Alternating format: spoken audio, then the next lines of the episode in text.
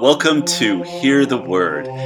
I'm Dr. Gerry Crete. I'm here with Dr. Peter Malinoski, and we're excited today to read the Sunday readings for you.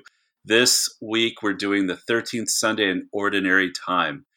I want you to sit back, enjoy the readings, take it in, and then afterward, join us over at Be With the Word, which you can access on YouTube, and you can go to our website at soulsandhearts.com and hear our reflection on it. And this week, we are going to be studying where secular psychology gets it wrong and how you can really find true happiness according to the gospel here. So we really look forward to engaging you on Be with the Word.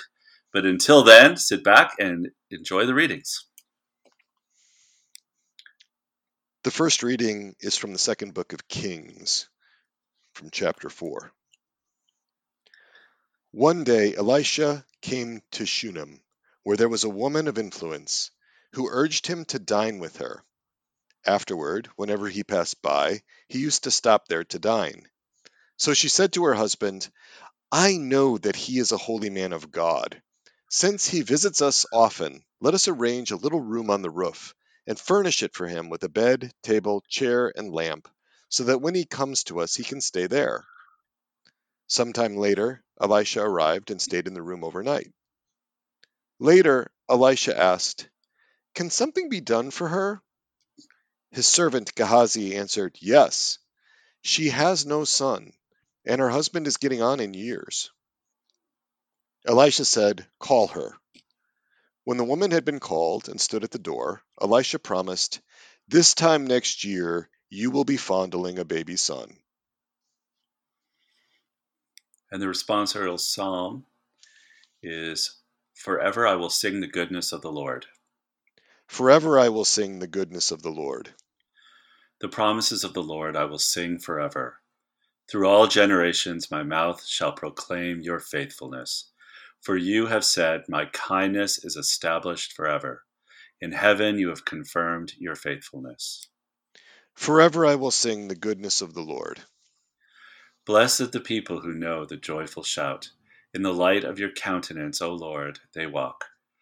At your name they rejoice all the day, and through your justice they are exalted. Forever I will sing the goodness of the Lord. You are the splendor of their strength, and by your favor our horn is exalted.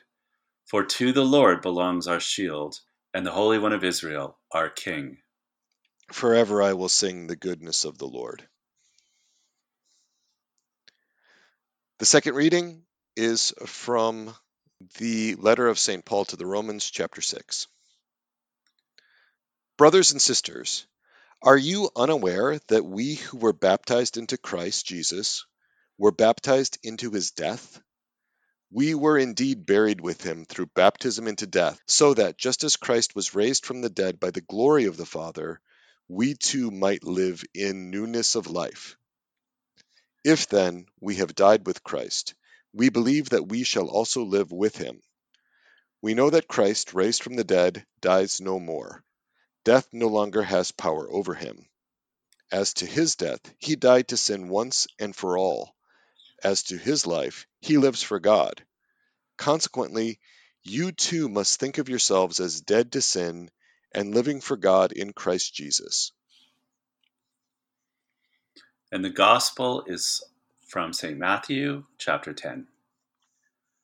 Jesus said to his apostles, Whoever loves father or mother more than me is not worthy of me, and whoever loves son or daughter more than me is not worthy of me, and whoever does not take up his cross and follow after me is not worthy of me.